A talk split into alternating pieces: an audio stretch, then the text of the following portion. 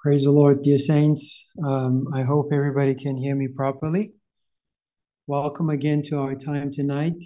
Uh, we're going to continue in our uh, study of Exodus. Uh, continue with chapter 5. We're going to read all of chapter 5. But before we start with the word, uh, let's enjoy hymn number 643. This is a wonderful hymn on us taking time to absorb the Lord, to behold Him. Okay, Brother Etienne will play the music for us, and amen. Let's enjoy.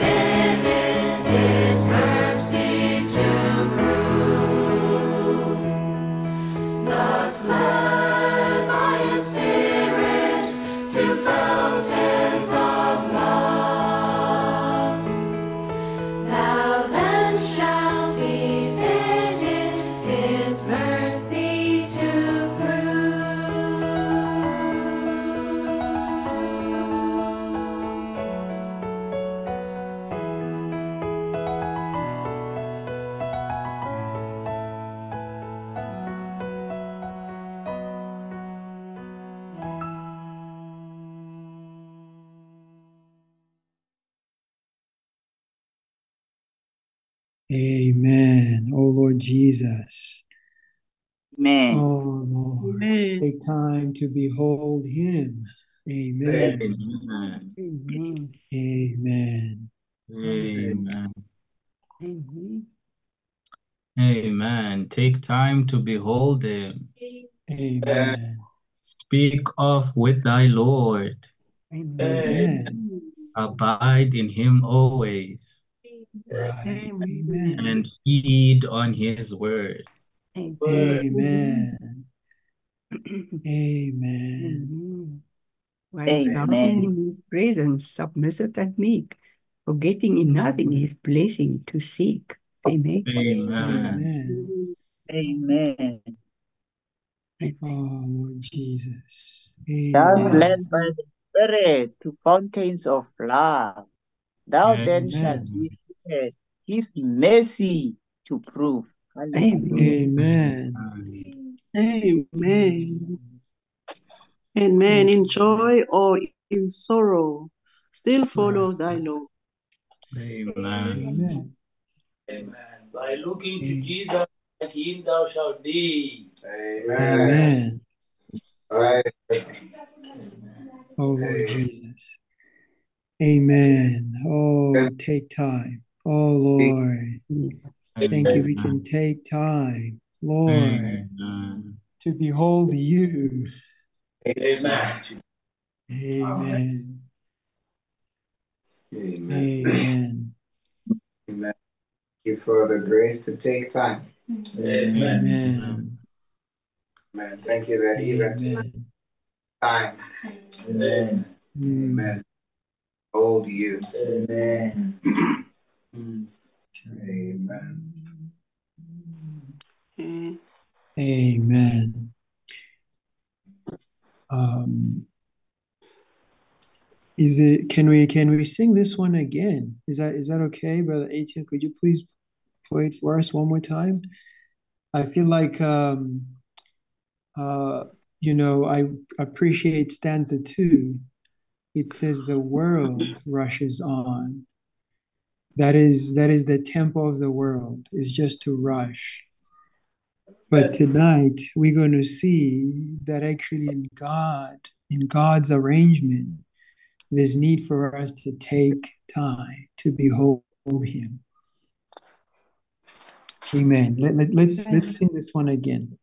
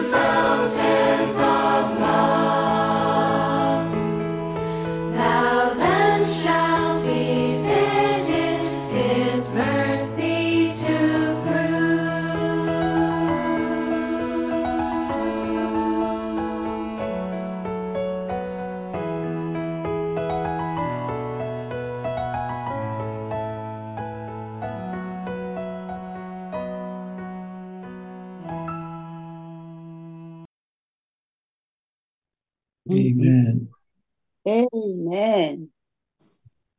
Thank you, Lord. By looking to Jesus. Mm. like him thou shalt be. Amen. Um, well, Saints, just to uh, again remind us that we're going to cover Exodus chapter 5. And as usual, you Saints will get the first place to share uh, whatever you had been laboring on. So we're going to read the verses together in maybe, let's say, groups, two groups of, let's say, five or six a group. And we will return and we'll have an opportunity to share. So, uh, Brother Etienne, if you could please help us out with that. I think uh, five to six minutes should be enough for us to be able to read through the chapter. Um, well, uh, Saints, as I mentioned earlier, this is your opportunity to overflow whatever the Lord has, has entrusted in you. Amen. I see in, in uh, the footnote uh, of verse 1 is that the book of Exodus described 12 conflicts between Jehovah and Pharaoh. God's people had fallen into a worldly life under Pharaoh, or uh, Satan uh, is a type of Satan, usurpation. Uh, God's desire is that his people would be his dwelling place on earth. But this desire cannot be fulfilled unless his people are delivered from the world and separated to him. God's purpose in the 12 conflicts with Pharaoh was to execute his judgment on the world and its ruler and to expose to his people the nature, meaning, and result of life under Pharaoh's usurpation, so that they would hate this life and flee from it and be gathered to the Lord at the mountain of God to receive the revelation concerning God and his dwelling place. Amen. Um, you know, I was just so touched by the, you know, the typification of Satan as the king of Egypt uh, in this word. You know, we see firstly in verse 2, you know, he says, And I also will not let Israel go. And if we look at the world today, the world we're living in, you know, the system of the world is exactly of this nature that it would not let uh, God's people go, right? It really has to be a struggle. It really has to be a fight because Satan is not just relaxed. He also wants to keep us. And, you know, throughout the chapter, we see even how he does it, right? He keeps us occupied. Um, he was really just making the work of the Israelites in Egypt tougher, right? Yeah, they were still expected to go through with their previous quotas and then more work was being added to them. Uh, there was just a lot of things, um, you know, a lot of sort of occupations that was being burdened on them, right? So that they wouldn't worship. And I was just thinking that even in today's world, the devil does not want to see us worship. Uh, he's completely against our worship. Uh, we see it here with Pharaoh. He even accuses them of being idle right? That because they are idle, now that's why they want to worship. So we can see a kind of offense that he took from the Israelites wanting to worship. And it's, you know, it's, you know, I keep saying this, it's exactly how the world is today. Um, we just get so occupied and it becomes really an obstacle uh, before us, you know, uh, in the way of us um, in our worship. So yeah, it was really just it's a it's a clear picture for me. It was a clear picture uh, in chapter five where I really did got to see that um, this is what this is what Satan is doing. You know, he's he's he's um, he's burdening us with all sorts of occupations, everything else that's not worshiping God. Um, yeah, Amen. In passage that you know, Pharaoh increased the burden uh, on the on the Israel on Israel and demanding the same output while doubling the, the burden. I think this was in, in God's plan so that they would see and hate this life, so they would be prepared to go out. I think if they were if they, if they would love their work and uh, eat the e- onions and garlic all the time, they would not be, they would be reluctant to leave this place. Yeah. But this was a push so that they could see that this life, um, they could really hate it and want to go out. Amen. uh, saints, I enjoy to see that when the children of Israel, um, in the time that they was being suppressed by the uh, Egyptians, and they was in dreadful situations, God regarded them as as Israel as transformed people, as people who are uh, victors and kings. And when God looked to us, the church, He see us as the glorious church, and that we must not look to ourselves as pitiful, but as Israel. We must see and believe that we are Israel. Um, God wants His people to be released by Pharaoh for, for three days to go to the wilderness to feast on Him. And that is real worship to Him. And according to what is dispensed into us for our enjoyment, we are the same. We feast on, on His presence with Him and unto Him. And as we feast unto God, eat and drinking, absorbing, enjoying Him, there's no there's no work from our side, no self effort. And this feasting on Him is a worship to Him. Our enjoyment of Him as our provision, our rest, our drinking, the living water is our worship. The same as with, with Israel. Um, when God wanted to worship Him for three days in the wilderness, we we are exactly the same. We enjoy the Lord in the resurrection. We are not in the wilderness anymore, but in the resurrection. Um, and Pharaoh's resistance towards Israel signifies Satan's usurping God's people, which also imply ourselves. We can be sometimes a Pharaoh to ourselves and to others. And the Pharaoh is someone who keeps God's people from feasting unto the Lord. Uh, sometimes we are a Pharaoh to ourselves when we feel tired and we don't want to join the meetings or the Bible study. Then we are a Pharaoh to ourselves and we keep ourselves from enjoyment of the Lord Jesus. In verse 2, it's uh, the last sentence. Pharaoh was saying he would not let Israel go. I I found, and then in Exodus 3, verse nine 19, God was was already aware of uh, how Pharaoh would respond because he said, uh, But I know that the king of Egypt will not let you go unless compelled by a mighty hand. I, I find, you know, I, I that me, I mean, let that uh, made me realize that um, God is God. He is the Godhead. Everything is visible to Him. He is sovereign. His sovereignty. Amen. Hello, Saints. I also enjoyed Exodus 5 very much. It starts by uh, the, the beginning where it says, uh, the God of Israel.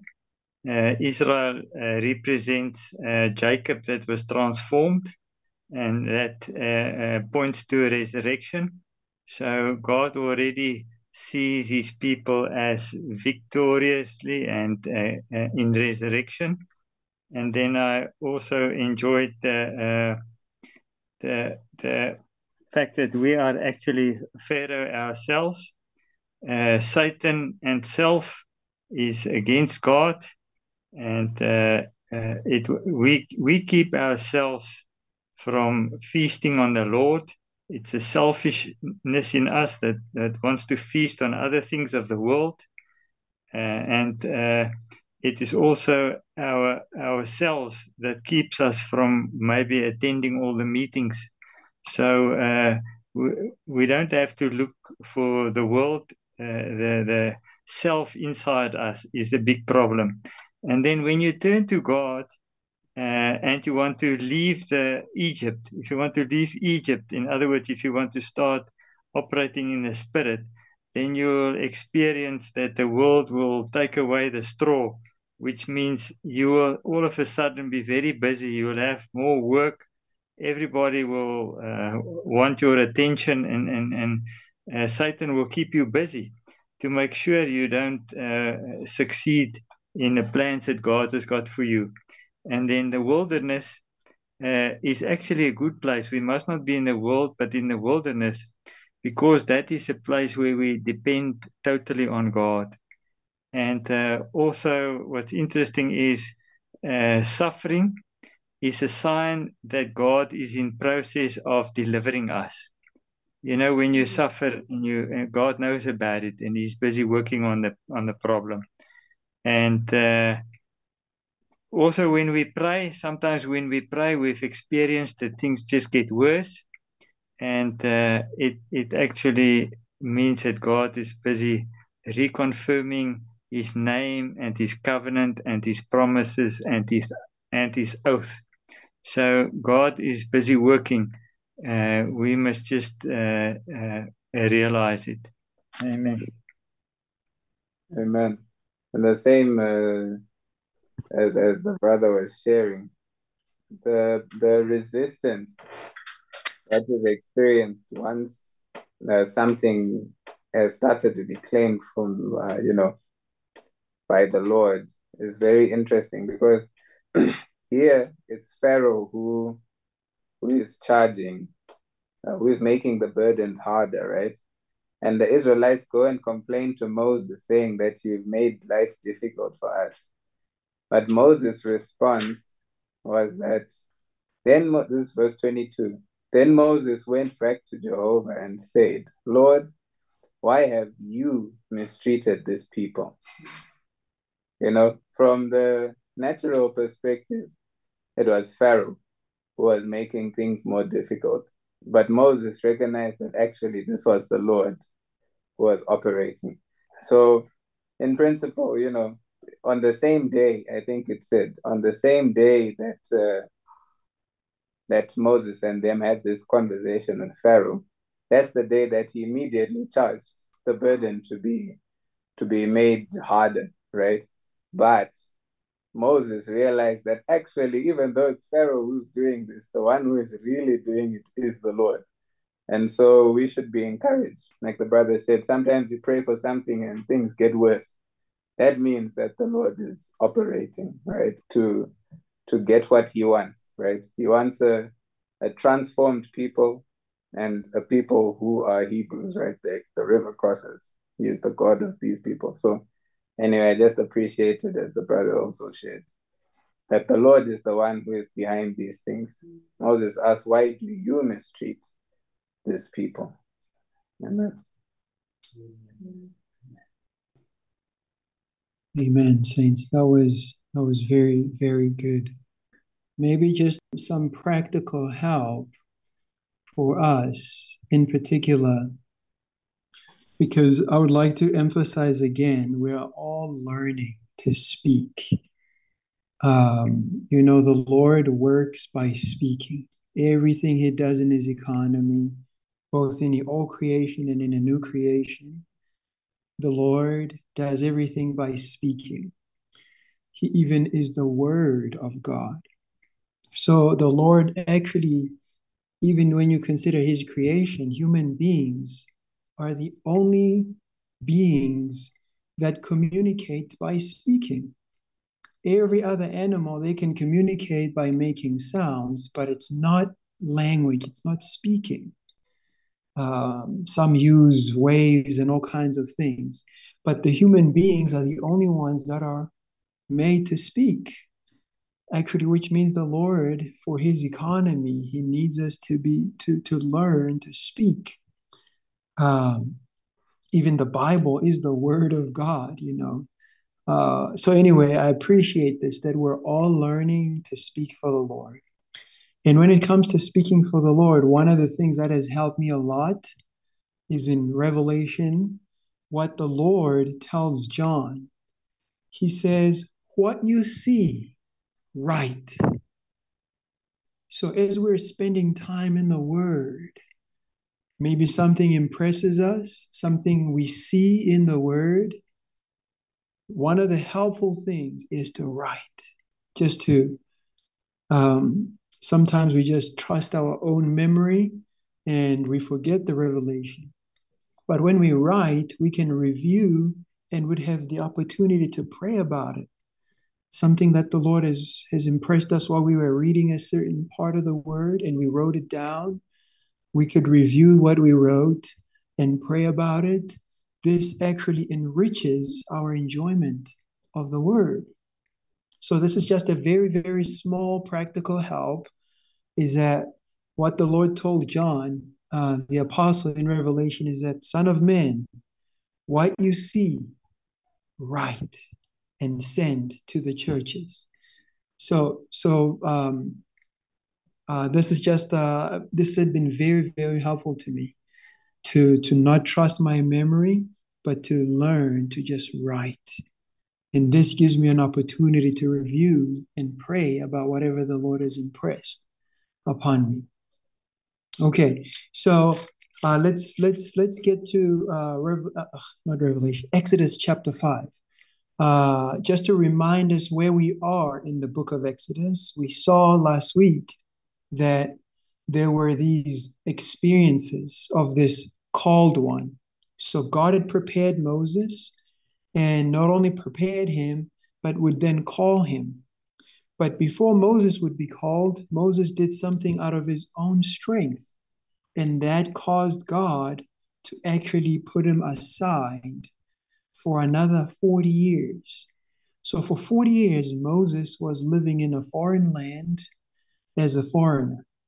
And that kind of a, a experience, all that Moses had gained in his 30, first 40 years of his life, the Lord emptied him, emptied him out for the next second 40 years. So you could say this is God's way. God's way is first to build up and then to empty out. You know, we we we gain education, we gain all kinds of uh, things in the human life, and we need to to be a proper human. But the Lord would not use us in that condition. In order for us to be useful to Him, all that we are, all our strong points, even our weak points, whatever we are, by nature, we need to be emptied out so that we would be those who are qualified to work with the Lord. So the second 40 years of Moses' life was him being emptied out. Uh, you know, Moses should have been a pharaoh, should have been a king. But when the pharaoh dies in Egypt, Moses is not in a position where he could inherit the throne. On the contrary, Moses is in the in the wilderness, on the backside of the wilderness, the back of the mountain. He's shepherding sheep, sheep that are not his. They are his father in law. You could say Moses has a day job. When he was available for God's use, it seemed God said no. Now Moses seems to be busy, and God says, Now you are ready. It seemed God's timing is wrong. Actually, God's timing is not wrong. At this point, Moses no longer had trust in himself. He had no trust. He had no in what he did, in what he was, he had no no trust. So then the Lord showed him a wonderful vision. The vision of the thorn bush, which is burning, but it's not being consumed. This is the picture that the Lord showed Moses, his serving one, when he called him. That is, yes, Moses, you are a thorn bush.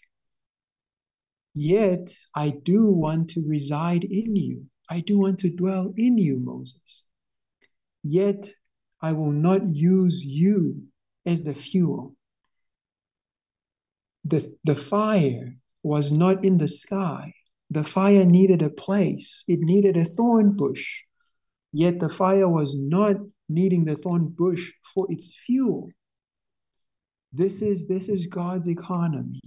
That God wants to be the the power, the supply in us. He wants to be everything within us. He doesn't want to use us to use our energy, but he wants to be our energy. This this is the this is a big big matter. This this vision captured Moses uh, that he, even at the end of his life, when he was 120 years old, he still remembered it. He even called God the, the one who dwelt in a thorn bush, God's house, God's dwelling place. God just loves to reside in this thorn bush. This is God's economy. So, so this is where Moses was. And before Moses could be sent to Pharaoh, uh, the Lord gave him three signs. Uh, these signs are very, very significant. They are signs of a person who has been sent by the Lord. A person sent by the Lord uh, could be discerned or is discernible by these signs. The first one is that they, they have no um, their support. They have no trust in their support. Moses was told to take the staff he was he had to throw it on the on the ground, and when the staff touched the ground, it turned into a serpent. Moses had the realization the, the Lord was showing him that anything that we rely on is actually a hiding place for the serpent. This is this is this is a sign of a serving one. A serving one has this kind of a realization as one who has been sent by the Lord, I rely on nothing else except the Lord. So everything we have, uh, whatever we, our skill, our intellect, our savings, our abilities, all those, they can be a hiding place for the serpent. However, when God speaks that we pick up the serpent, when we pick it up according to God's word, this becomes a, a support. It becomes useful to the Lord. This is very, very important. Anything that we rely on other than the Lord becomes a hiding place. But when we pick it up according to God's word, we hold it according to God's word, not according to the world we pick it up according to God's word, then it becomes useful. It becomes the staff that the Lord can use. So, so everything, even our capacities, all our, our, our, our skills, whatever we have attained, as long as I really appreciated this, that it was God's word. And when Moses picked it up, he didn't pick it up because he decided to, or because the situation demanded him to. It was God's word. When God said, pick it up by the tail, when Moses picked it up, it became a staff again. Oh, I don't know about you, dear saints, if you've ever, to me, every time I I, I consider this, I, I'm like, Lord, this makes no sense. If I'm going to pick up a snake, the best place to pick up a snake is right behind its head. That way it cannot bite you. Right? It seems like the logical the logical place to to pick up a snake bite should be the, the back of the, the head. Then it cannot bite you. Dear saints, we don't go by logic. We don't go by what makes sense. We take God's word. When we pick up the serpent, by according to God's word, it becomes something useful. Instead of something that could harm, uh, it becomes something that is useful. So, so that's the first sign of a serving one who is sent by the Lord. They have no support. They don't rely on anything else, but they trust in the Lord, in particular, the Lord's word. They treasure, they take God's word not logic, not what is reasonable, not what is common sense, but God's word. Lord, pick it up by the by the tail. Amen. This this is a serving one. And then the second sign is a very uh, subjective one. That is, uh, they have a realization of who they are. When Moses was, the, the Lord gave Moses a second sign, that is to take his hand and put it in his bosom. And when he took it out, it was leprous. That is, although we're sent by the Lord, we are very clear where we are we are very clear on what we are and who we are. Lord, although I'm called by you, I'm sent by you, but I am nothing but flesh. I'm just that's that's what I am, Lord. I am flesh. I am nothing. That there's no I have no trust in what I am. Because you know, Paul said uh whatever he wanted to do, he couldn't do. It's, he just realized he, he was this fallen, fallen being. So even with a serving one, there has to be this realization for the Lord, for us to be useful to the Lord. Not only do we rely on the Lord Himself and in His Word, but also we have a clear picture of who we are, of who we are. You know, uh, in Philippians, Paul says, We are the circumcision we have no confidence in the flesh. Zero. I don't trust what I am. What I am is just leprous. It was white. His hand, Moses' hand was white, indicating that Moses had had a deep realization of who he was. This would help Moses to not do anything out of himself. This, this, is, this is the second sign that the serving one of the Lord has. First one is they no trust in anything else except the Lord Himself. Uh, he's our real, He's our, this is what we rely on. He's our support. Number two, what we are. So we see that the Lord, He's the one who's who, who's who's supplying us. He's the real supply. But then we also need to see who we are. And then the third sign of a serving one is that they see what the world is, what the world is. Seemingly, the river, the water of the Nile, was just water. But when Moses put it on the, uh, according to the Lord's instruction, when he, he took a sample and put it on the, uh, poured it on the ground, it became blood it became blood. That is the world, the supply, what what is driving the world, what supplies Egypt, what is the the the the the the, the, the life in Egypt is sustained by the Nile River. But the Nile River is death. Is death.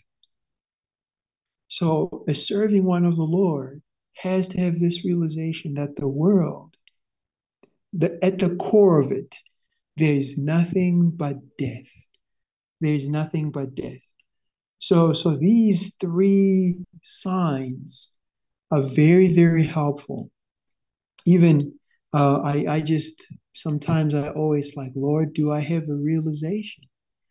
Do I have a realization what the world is? The world is just death what supplies the world, the people in the world, they literally drink death.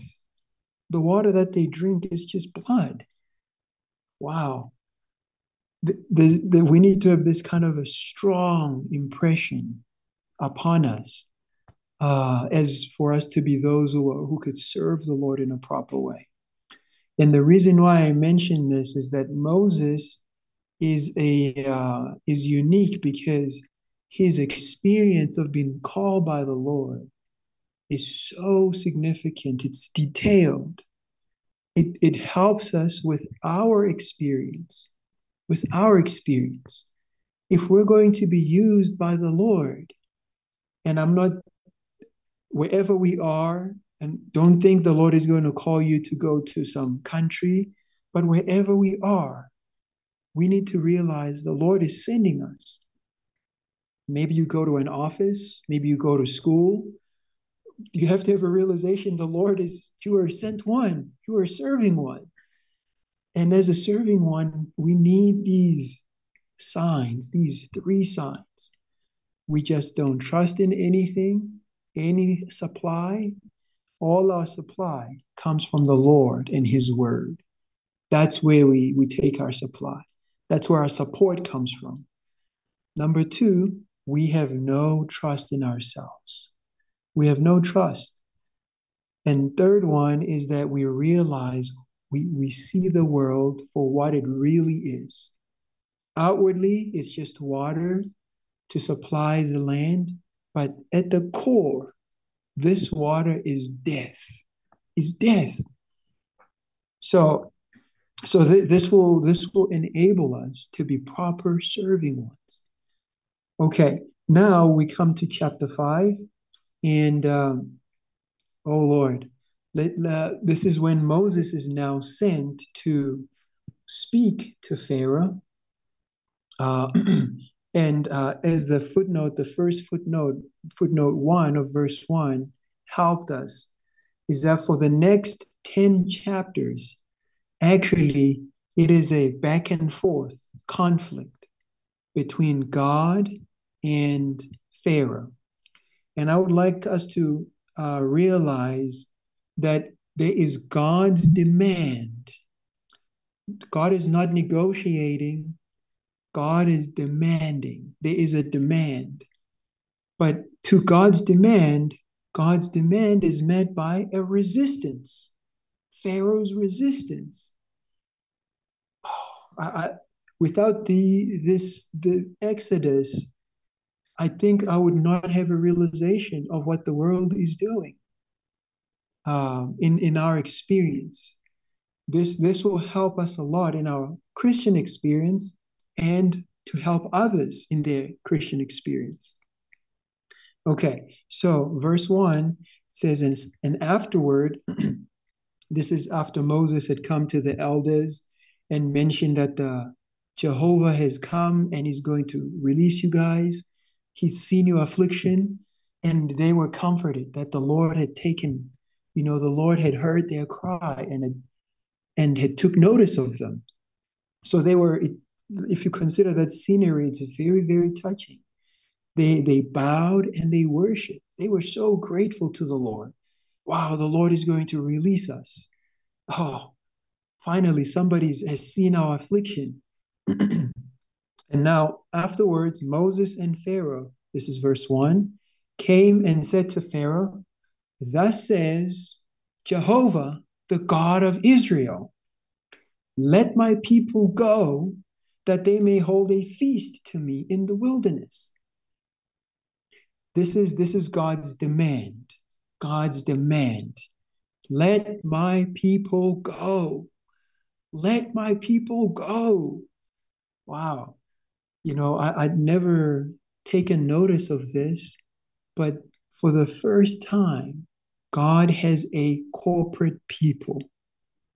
In Genesis, he had a cluster Abraham, Isaac, and Jacob, and Jacob became had 12 sons. But now, here, God has a corporate group of people, and they are his people.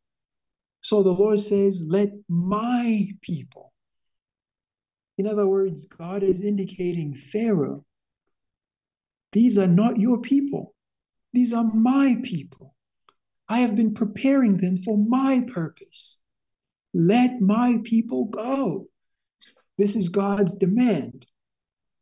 Uh, and it's it's it's amazing because when God comes to Pharaoh and demands of Pharaoh, he doesn't say he's the God of Abraham. He doesn't say he's the God of Isaac or Jacob. But on the contrary, he says, Jehovah, the God of Israel. Jehovah means I am who I am. That is, I am. In other words, I am, whatever I am, whatever I say will be. You know, the word, the name I am, or the, the, the verb I am, can only be applied to God Himself. You know, just a, a, a simple demonstration. There was a time when I was not. Today, because I am on earth, I can say I am. But there will be a time where I will not be. So none of us can say we are. We could say we are at the moment, but with God, the word, the, the, the verb I am is absolute. He is. He is the one who, who the I am. This only He can have this um, uh, this name applied to Him absolutely. He depends on nothing. He's ever existing. He, he, he relies on nothing else. He's self existing. So when Jehovah says to Pharaoh, Jehovah, that the God of Israel, oh, wonderful, wonderful. This one, Pharaoh, whatever you, whatever I say will be. I am. And not only am I just Jehovah, I am the God of Israel, not the God of Jacob, not the God of a supplanter, but I am the God of Israel, a prince, a transformed person.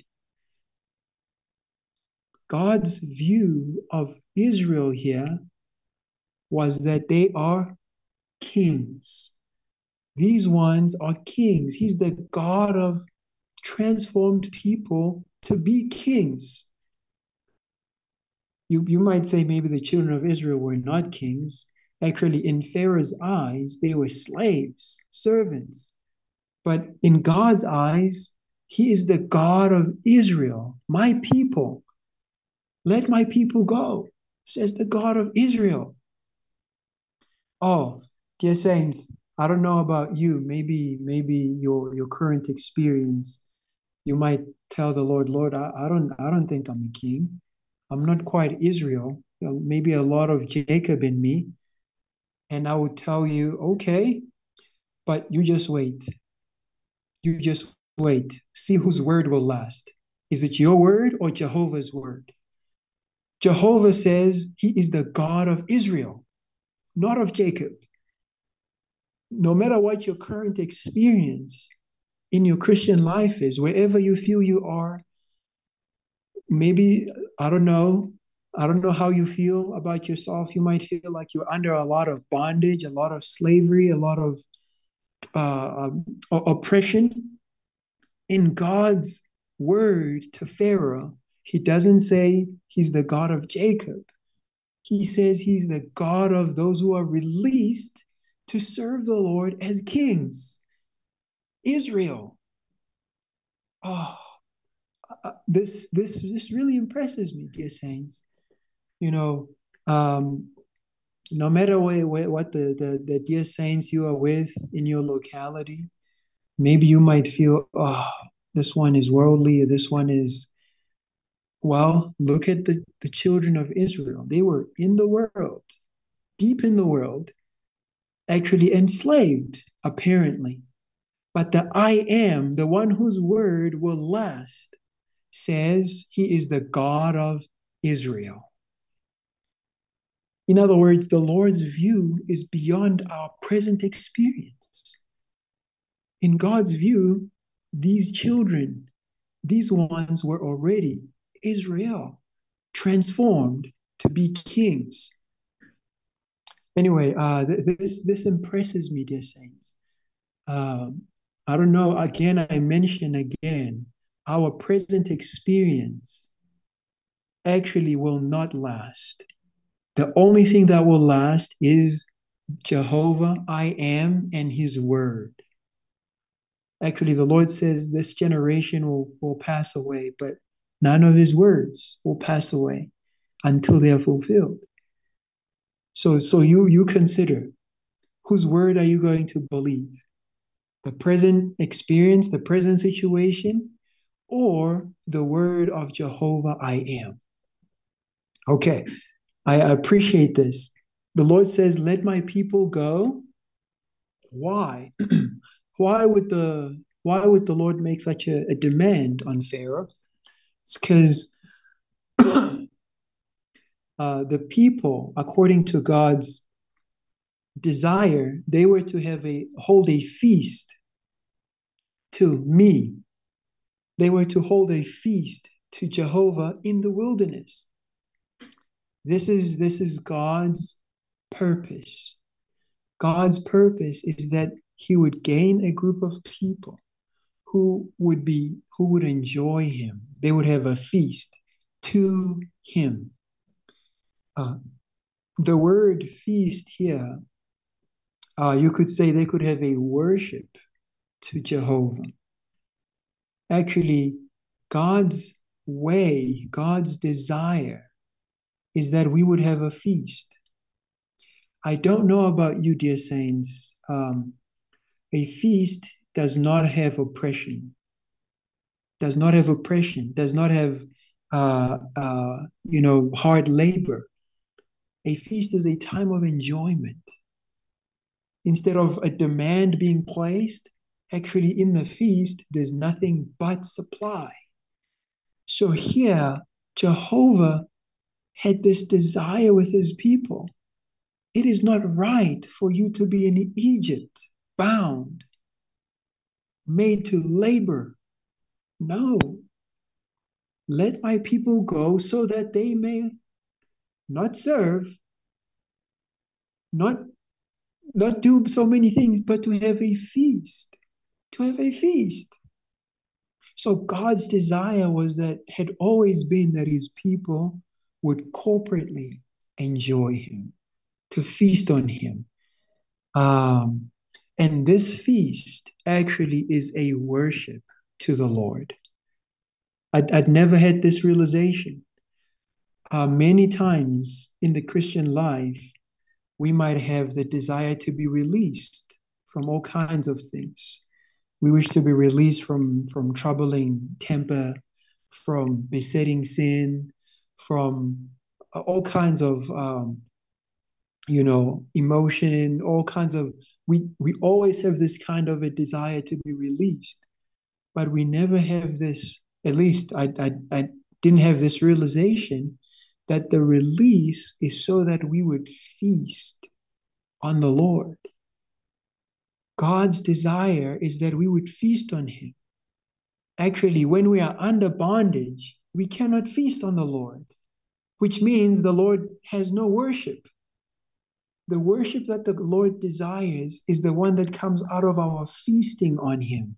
When we enjoy Him, and as we're praising Him out of what we've enjoyed of Him, that is the desire, that is the worship God desires. You could call this a, uh, a dispensational worship. That is, God first dispenses Himself into us, and we enjoy Him. And out of that enjoyment, we worship him. Actually, that feasting becomes a worship to the Lord. When nobody's feasting, there's no worship to the Lord. I don't know if you've ever had this realization that actually our enjoyment of the Lord has everything to do with Him receiving worship. When God's people are bound, are under slavery and bondage, they're not released to enjoy. And when they have no enjoyment, there's nothing to be dispensed into them, and hence they have nothing to worship with. This is why in John 4:24, the Lord Jesus tells a Samaritan woman that the Father is longing for worshipers, true worshipers. In other words, there's reality, true worshipers. What do these worshipers do? They worship the Father in spirit and in truthfulness. In spirit is the place where we worship. In truthfulness is the sacrifices. Uh, just like you know the children of Israel, they would offer sacrifices for worship. Actually, the the truthfulness there is the Christ whom we have enjoyed and has become real to us. He has become truth within us. then we offer that Christ to God. That is the kind of worship that the Father desires. Just consider the human view of worship versus God's view of worship. I thought worship is just to bow yourself down, to prostrate oneself. Actually, that's not the kind of worship God desires. It's not about this mountain or that mountain. It actually has to do with our exercising our spirit to enjoy the Christ, to feast on Christ. And this Christ whom we have enjoyed becomes our reality, the reality of the sacrifices, which we can then offer to God for his enjoyment. This is to feast unto the Lord. This is the this is what the Lord was was telling Pharaoh. Pharaoh, you have my people. When you when my people are bound by you, I have no worship. Pharaoh, let my people go. Oh Lord, you know, uh, as the saints, as you saints have shared, that Pharaoh here is actually a picture of Satan, the ruler of the world. Satan will use everything to keep us from feasting as a worship to God. He will use all kinds of things. Obviously, here, uh, as we saw, he made the children of Israel, uh, he occupied them, made them busy, uh, increasing the demand. And not only increasing the demand, making it inconvenient to, to, to reach the demand. So keep the quota, but supply less. This was Pharaoh's strategy to keep God's people from feasting on him so that he would be he would receive the worship. This was Pharaoh's strategy. You just consider your experience. You know, what what what you know, we of course we have daily things that we need to take care of. And I'm not saying we we don't take care of our human responsibilities. We have to. We have to. But Pharaoh abuses abuses the necessary things. You know, a very good picture of this is in uh, Matthew. Uh, I believe it's Matthew 24, where the Lord says, In the, the days of the Son of Man when he returns, people will be eating, drinking, marrying, and being given in marriage. That is a, a very practical, that this kind of uh, uh, eating, drinking was occupying the people, keeping them away from the Lord, keeping them away from enjoying the Lord. It became, it absorbed, it usurped them. That's the word I, I, it's, it, it illegally occupied them so that they had no time. Just consider today how much of our daily life this kind of thing occupies. Actually, eating, drinking, marrying, and being given into marriage is for us to feast on the Lord. That's the proper. That's a proper uh, experience. That our marriage is so that we would be those who are serving, worshiping the Lord. Our eating is so that we would. Our, every our day job is so that we would serve, minister, a feast on the Lord. But Satan would abuse that would misuse that. This, this is the picture we see in the world. I, I, I, this, this is helpful to me to realize, you know, many a time when it's time for the feasts, it's time for, for the meetings of the church, you just consider. Suddenly there's a realization, maybe there's a, ah, I'm not feeling so well. Uh, why? It's time to read the Bible oh, I'm tired. What is that? Well, on the one hand, we might say that's Satan, and that's true. But the practical Satan actually is the self in us. Our self is the practical Pharaoh. The objective Pharaoh can, there's an objective Pharaoh but we need to realize there's also a subjective Pharaoh. You know, uh, I find it um, fascinating that you know we could we could struggle to read the Bible for 30 minutes. But when you consider how much time spent on the different phones or the different things, you know, we just realize, oh Lord, I, I am a practical Pharaoh to me. I am keeping myself from feasting. You know, oh, I can't make it to the meeting. I gotta, I gotta work. But then when you actually consider how much work is done when I miss the meeting, not a lot. Find that that work I ended up that time I ended up spending on the phone or uh, on a computer, not doing the work I claimed to to I needed to do. So so this picture, dear saints, I really really treasure because it shows us what the world is doing. When we miss the feast, God has no worship. Not only do we miss out on the enjoyment, but God has nothing. God has nothing to, to, to eat. Nothing makes God happy more than his people enjoying his Christ and offering this Christ back to him. Nothing makes God happy.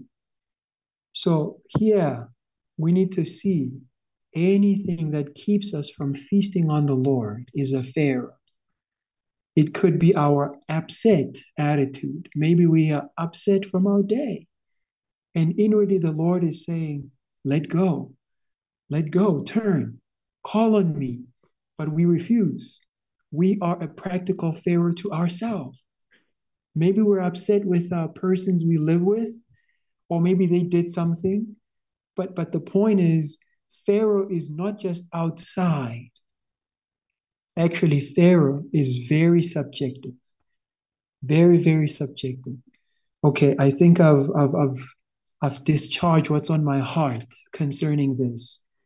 To me, it was a, a big help that the Lord would expose Satan. You know, in, in, oh Lord, I'll just mention this in Matthew 16 the Lord wanted to go to the cross, but Peter rebuked the Lord and prevented him, was trying to prevent the Lord.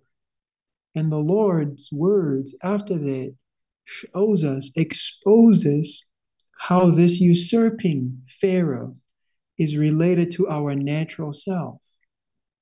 The Lord's uh, in Matthew, the the ver, the ver, Bible says, uh, Jesus turned to Peter and said to him, Get behind me, Satan. He turned to Peter and said to him, Get behind me, Satan. So, although that was Peter, yet at that instant, this Peter was one with Satan. And the Lord says, You are not setting your mind on the things of God, but on the things of men. So, this Satan, who is related to Peter, the Lord hits the mark and says it's related to our mind. Our mind. And after that, the Lord says, Whoever wants to come after me, let him deny his soul life. Or in Luke, it says his um, himself. So actually, the self becomes an expression of Satan through our mind we might think, oh, I don't think I should go to the meeting. Well, be careful. Be careful. We could be a Pharaoh, a Satan, a practical Pharaoh, keeping ourselves from the feast. Okay, I, I better I better continue. Okay, verse 2 says, But Pharaoh said, Who is Jehovah that I should listen to his voice to let Israel go? I do not know Jehovah, and I will also not I will I also will not let Israel go. This is Pharaoh's attitude to the Lord, to God. God makes a demand, and I used to think the world is just, you know, um, is not active in keeping people. Actually, Pharaoh's attitude here shows us the world. You know, if we see someone being in the world, we're taking care of someone. This this helps me to have a realization how much hold Satan has. First, he says, I don't know Jehovah. I don't, I don't care about Jehovah. I don't even know Jehovah. Just ignore, ignoring completely who God is and also ignoring his word. This is, this is the world's attitude in occupying and usurping God, God's people, keeping God's people from him. Uh, verse 3 And they said, The God of the Hebrews has met with us. Uh, let us go a three days' journey into the wilderness, that we may sacrifice to Jehovah our God. Otherwise, he will fall upon us with pestilence or sword. Uh, so here, there's another uh, title of the Lord that's used, a name, you could say. It's the God of the Hebrews. That is, according to God, these were river crossers. They were not to be bound, to be kept in Egypt. They were not to be slaves. They were to cross.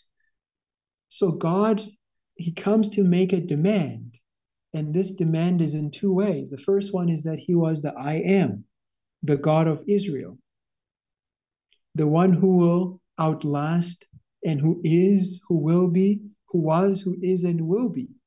His word is firm and he's the God of those who are kings, not slaves.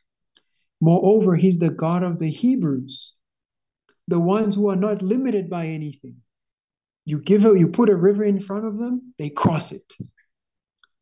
This is he, he's the God of such a people. Pharaoh, let my people go. I'm the God of the Hebrews. Let my people go, that they would uh, go a three days journey. And again, it's quite significant here. Oh, the Bible is wonderful. It's not a four day journey. It's not a seven day. Um, it's not a it's not a one day journey, but a three days journey. This actually is to show us the matter of resurrection. That is, according to God, the people were to be in resurrection you know, the wilderness typically uh, many people think is a negative place. You know, it's it seemed like it's a place of confusion, but here, the wilderness is one of the three stages we need to pass through in order to accomplish God's purpose. The first place we need to pass through to pass to to accomplish God's purpose is that we need to go through the wilderness the second one is the mountain. If you remember when Moses was called by God, he said the people would be released to come to this mountain. Uh, when Moses saw the, the thorn bush burning but not being consumed, that's what the Lord says.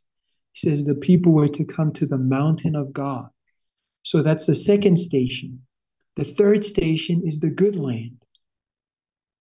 So the point here is that the wilderness is not a negative place. In here, the wilderness actually signifies a place of separation, a place of separation from the world. For us to accomplish God's purpose, we need to go a three days journey into the wilderness. We need to be in resurrection, separated from the world this is this is how we can actually accomplish God's purpose. And the second station is that we need to go to the mountain of God in order for us to receive a revelation of God's building. So we need to be separated, sanctified from the world. Number two, we need to receive the revelation. We need to be the, at the mountain of God to receive the revelation. And thirdly, we need to enter the good land where we can build God's house on earth. So these three stations are very significant in our experience. And in order for us to go on in all of these three stations, We need to be released. Oh, released from everything, be it the objective Pharaoh or the subjective Pharaoh, the, the, the world outside that's, that's frustrating us, putting more, more labor on us, or the inward Pharaoh, the one who, who the inward, you know, the, the self, the all the, the different ex- aspects of our our disposition, you know. Anyway, uh, I maybe maybe I'll, I'll leave it. So, sometimes, you know, we we may come to the feast. I don't know about you. I'll, I'll just mention this. Have you ever come to a meeting uh, and said, um, "Today I'm not going to speak"? Have you ever come to a meeting with that kind of a resolve? What what is that? What is that? Like, I'm gonna come to the feast, but I won't eat. That is actually a practical Pharaoh. This is a practical Pharaoh. This is another thing keeping us from feasting on the Lord. Feasting on the Lord. Oh, okay. I, I think of. Uh, I, I I hope my my burden is just a little released. Just we would have a view that what is happening in Exodus five is not a story. Actually, it is our experience. You just consider your your experience. Many a time, we we have this kind of a resolve. Ah, it's a combined meeting. I'm not going to share. Okay, then others are going to share. Oh, dear saints, you see how Pharaoh, how subtle he is? And this kind of a subtle is to occupy, to keep us away from feasting and worshiping God. What do we do? We need to realize we are Israelites. He is the God of Israel. You are an Israelite. And moreover, you are a Hebrew. All these kinds of limitations that are keeping us from feasting, we need to overcome. Israel is are the victorious kings. We need to be victorious over them, not, not side with them, not remain in all these um, limitations. So anyway, I, I better go on. Uh, okay, uh, verse four uh, says, Then the king of Egypt said to them, Moses and Aaron, why are you trying to release the people from their work? Get back to your burdens. This is Pharaoh's attitude. You, you, Moses and Aaron, no. Why are you, you trying to let go of the people? And Pharaoh says, Look, the people of the land are now many, yet you want to cease, you want them to cease from their burdens. Have you ever, I don't know about maybe, I don't know if you saints have ever had this experience, but you know, there's a conference coming up or a blending meeting, but then suddenly at work they need overtime workers. We, we, we need you this weekend. Look, you, you we, we're going to be short staffed. Th- this is Pharaoh's subtlety to occupy. The people are many. You want them to cease from their burdens. Uh, verse 6 uh, um, The same day, Pharaoh commanded the taskmasters of the people in the offices, saying, You shall no longer give the people straw to make bricks as previously let them go and gather straw for themselves. Verse 8 And the quota of the bricks which they made previously, you shall still place upon them, you shall not diminish any of it, for they are idle. Oh, that word. Oh, I don't know if if you have uh if you have you underline. Um, this is that world's attitude. This is the uh, Pharaoh's attitude when we when we are when we want to be released to serve and, and worship the Lord. says, actually, you are idle. The church meetings, what are you doing there? You just get there and you, what? You listen to a message, you read the Bible, you have meetings in your home. What for? You just eat and then you you you you you read the Bible. That's idle. You you you're not doing anything. Actually, dear saints, we do need to be idle in the proper way, in the divine way. The world wants us to be busy. Actually, the Lord wants to save us from our busyness, our worldly busyness, to bring us to a divine idle. I, I, do your best to understand me. To be idle here is to feast on the Lord. Our feasting on the Lord, to the eyes of the world, they say, You are idle, you're wasting your time. Dear saints, it is not a waste of time. Our, our coming to enjoy the Lord together, our coming together, the meetings of the church, they are not idle time. No. We are we are serving our Lord. We are fe- feasting on him. The world says you are idle. Well, to Pharaoh, I'd say, yes, I need the divine idleness. I need it. I need, we, you know, we need to be properly idle. We need to work our job, but we also need to take time to behold the Lord. We need to have this kind of a, a divine idleness. The world, Pharaoh's strategy is to keep us busy, busy, busy, busy, busy so much so that we even run out of time. We have no time for the Lord. We have no time for the meetings of the church, no time for the feast. This is Pharaoh's strategy. Oh, but here we need to have the proper idleness. Pharaoh says, They are idle, therefore they cry out, Let us go and sacrifice to our God. Verse 9. Let the work be laid more heavily upon such men so that they do it and not pay attention to underline false words. This is Pharaoh's view of God's word. Our meeting, our gathering to worship, to enjoy the Lord, he calls it idle. The ministering of God's word, he calls it false words. I, I feel like this chapter is an x ray of the world. It shows us what the world truly, what the what what the, the world's view of God. I don't know who Jehovah is.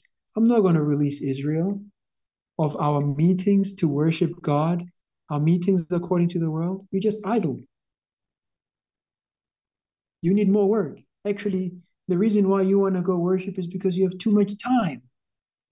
That's Pharaoh's attitude. And number three, you need to we need to occupy you so that you don't give ear to false words. Oh, you know, I, I like to join the video trainings, the conference, the the seven feasts, however I can, uh, whether to buy the audios, to to join the when when the um, the saints are gathering. You know the we have two conferences per year. I do my best to to join. I, I i'm coming yes pharaoh i want to listen to the quote quote false words these words are the supply these words are they are the these are the words i feast on these are the words for my enjoyment so that I can have something to worship God with. These words are a supply. But the world feels it's a waste of time. You're idle. And these words are false. Oh Lord. Uh, okay, let's let's continue. So the taskmasters of the people and the officers went out and spoke to the people, saying, Thus says Pharaoh, I will not give you straw. You go and get your straw wherever you can, for none of your work will be reduced. Oh Lord. So the people scattered throughout the land of Egypt to gather stubble for straw. 13. And the taskmasters pressed them, saying, Finish your work. The same daily assignment as when there was straw. 14. And the officers of the children of Israel, whom Pharaoh's taskmasters had set over them, were beaten. Eventually, this is what the world does to God's people. Uh, initially, it, it starts off as a, a place where one can make a livelihood, but slowly, eventually, it gets to where your labor is made hard and made inconvenient. And in particular, when the Lord comes in to rescue us, you know, uh, the, some of the saints share that when we undergo suffering, in particular in the world, this is a sign that the Lord is seeking to release us, is seeking to release us. When, when Pharaoh hears of, of us re- receiving the word, seeing the truth, being called for God's purpose, to meet God's need, Pharaoh doesn't say, Oh, of course, you may go, just hand in your resignation letter. No. Pharaoh's attitude is more work. And not only more work, he starts to beat them. Oh, I'd never realized Exodus chapter 5. You know, when I read it earlier, I just, oh, God's people are having a. Actually, this is our Christian experience. When the Lord is calling, seeking to bring us to his purpose, Pharaoh, it seemed Pharaoh was treating us okay before God came in. But when God, together with Moses, came, and suddenly it's, you know, I've, I've, I've heard of many, many dear saints, you know, wherever they met, it seemed they were doing well. They came in contact with the ministry of the age, started enjoying. Uh, they came into contact with Moses and Aaron and it seemed from then on, their experience was one of suffering. It seemed like out of nowhere. Again, this is the world. Pharaoh would do everything to keep us. To keep us. If if it could be, it could use Egypt.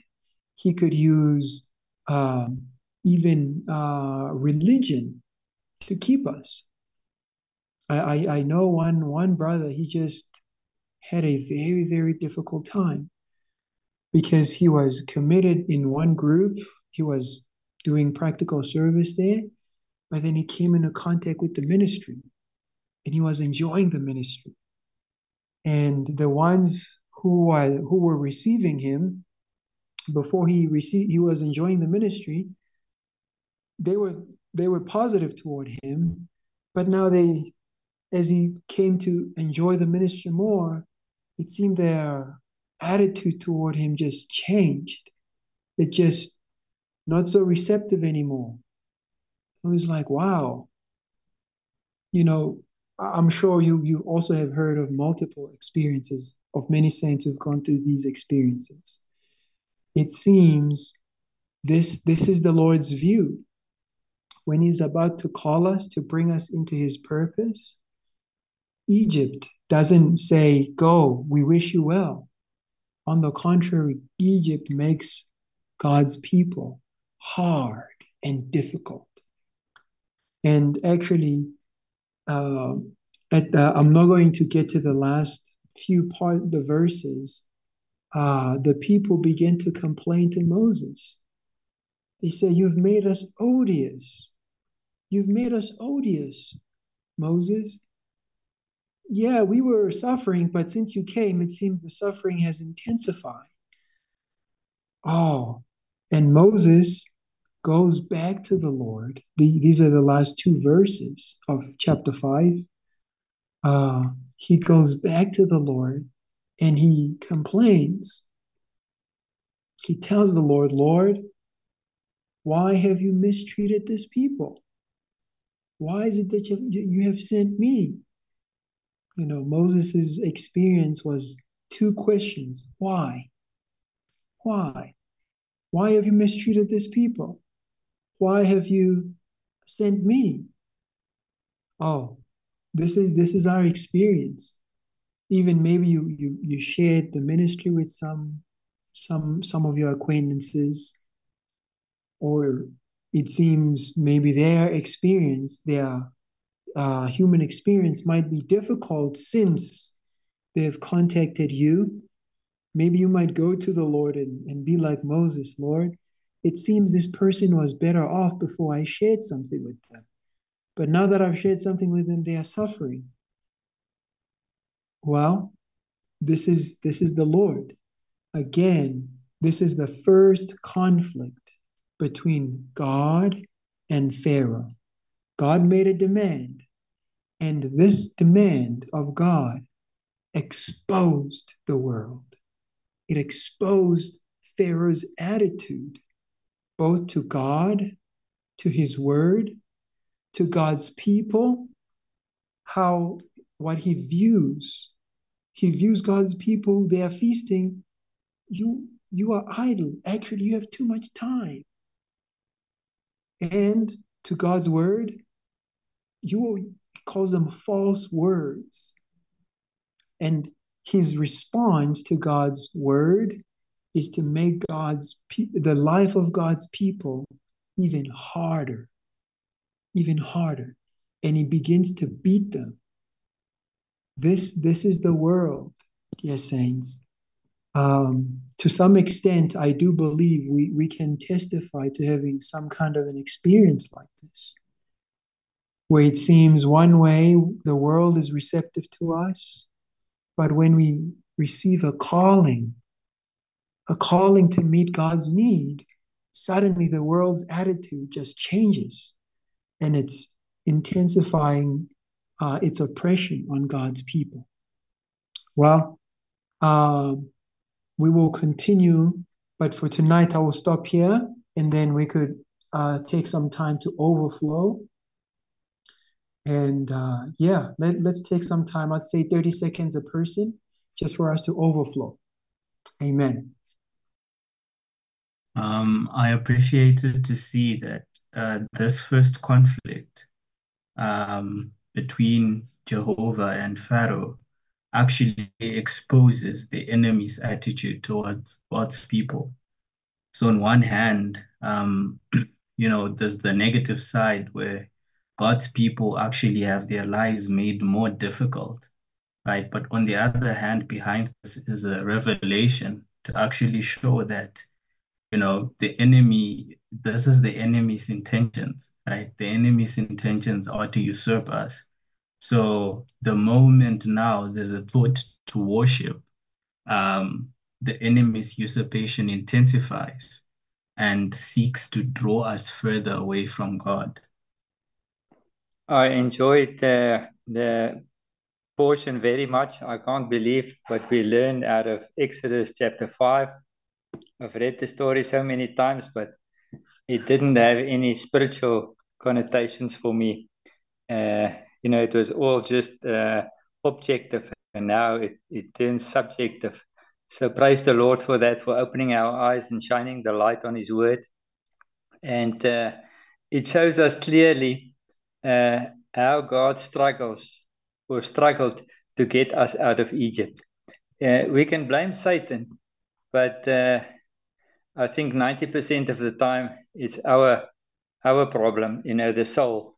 The soul there's war between the soul and the spirit. And uh, we, we realize that if you think how clever your mind, all the uh, uh, nonsense you can think out instead of going to the word and spending time in God's presence, you, your mind, your soul actually keeps you busy. Uh, and and it's excuses that's in you to say, yes, but I must first do this and I must first do this and then you know, so the soul is so strong that God had to show us that, uh, you know, we have to die to our soul life. And to die is not easy. Uh, nobody wants to die. You know, there's a saying that say everybody wants to go to heaven, but nobody wants to die. So uh, we are like that. We we are very used to the world, and we enjoy the world so much that it's very difficult to exchange this enjoyment to enjoying God. I've enjoyed when the brother has shown that where in verse 8 Pharaoh was viewing the Israelites as idle, that um, being idle is not always um, negative, that we do need to, to be idle in, in, in a divine way. I, I, I've, I've never um, realized that, I've never known that, that being idle can can be a positive if we are idle in a divine way. To be idle here um, is to feast on the Lord. Um, we need to be properly idle, not idle in a negative way, but to be properly idle. Um, so Pharaoh's strategy, him viewing the Israelites wanting to go and, and worship the Lord, viewing them as idle, That was his strategy to keep the Israelites busy so that they could not fulfill um, God's wish. So, yeah, I enjoyed um, seeing idle in that way. Amen. So there's quite a quite a bit of light when we recognize that there there is the objective Pharaoh who who typifies Satan, right, uh, as the ruler of the world and all the all the activities in the world, right? But then there's also the subjective Pharaoh, which is really the self. And if we look at if we look at Pharaoh from that view, then we actually realize that the most immediate limitation we have is ourself, and ourself denies that we enjoy the Lord, right? And so I I from from this view, I appreciate then we see the perspective that Pharaoh had toward the children of Israel living a life that would serve the Lord is that they are idle and that they pay attention to false words. Mm. So the idleness here is, is is pointing to the fact that they're lazy to work. Right? What is more they're they're trying to find an excuse not to do what needs to be done. Mm-hmm. Right? They're spending too much time on delusional words and hence they need more occupation. So then, you know, in a sense this this could be in our in our human life there are things that are necessary for us to do right? In fact they are our responsibilities. If we don't carry them out then no one will right? And so spending time with the lord seems a waste of time because there's so much that needs to be done. But um yeah i appreciate you know the the divine view as, as our brother just shared is actually that the ones who spend time with the Lord, they their time is numbered before the Lord.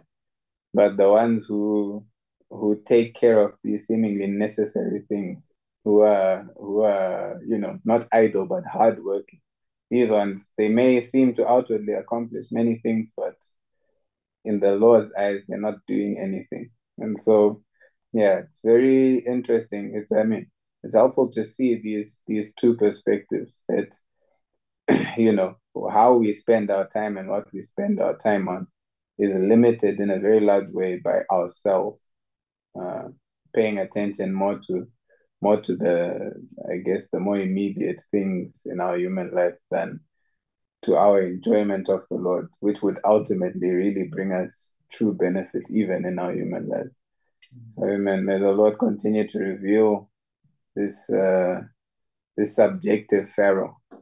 So we may we may uh, we may also you know we may identify and we may be exposed to us. So we we also would side with the Lord to to leave Egypt. Amen. Um, okay. Uh, maybe for tonight we can we can conclude here, and for next week, please again uh, I will we will uh, uh, give you saints an update as to what section we will cover. Uh, and the more we, we feast, we spend time feasting, and bring our portion when we gather, the more the Lord will receive to for as his word as a as a worship to him. So I, I again we're all learning to labor on the word, so to bring forth this Christ, to allow for some dispensing, so that there will be something we could produce. So uh, don't be don't be discouraged. Uh, how much you get, you know what's important about a steward is not the amount of food they serve, but being faithful to serve. The Lord is looking for the servant who are faithful to give them food. So, again, this is an opportunity for us to learn to gather the food and serve the food. So, keep an eye on the WhatsApp group on what section we will be covering next week. But for tonight, we will stop here. Um, grace, dear saints. Amen. Wonderful to be together.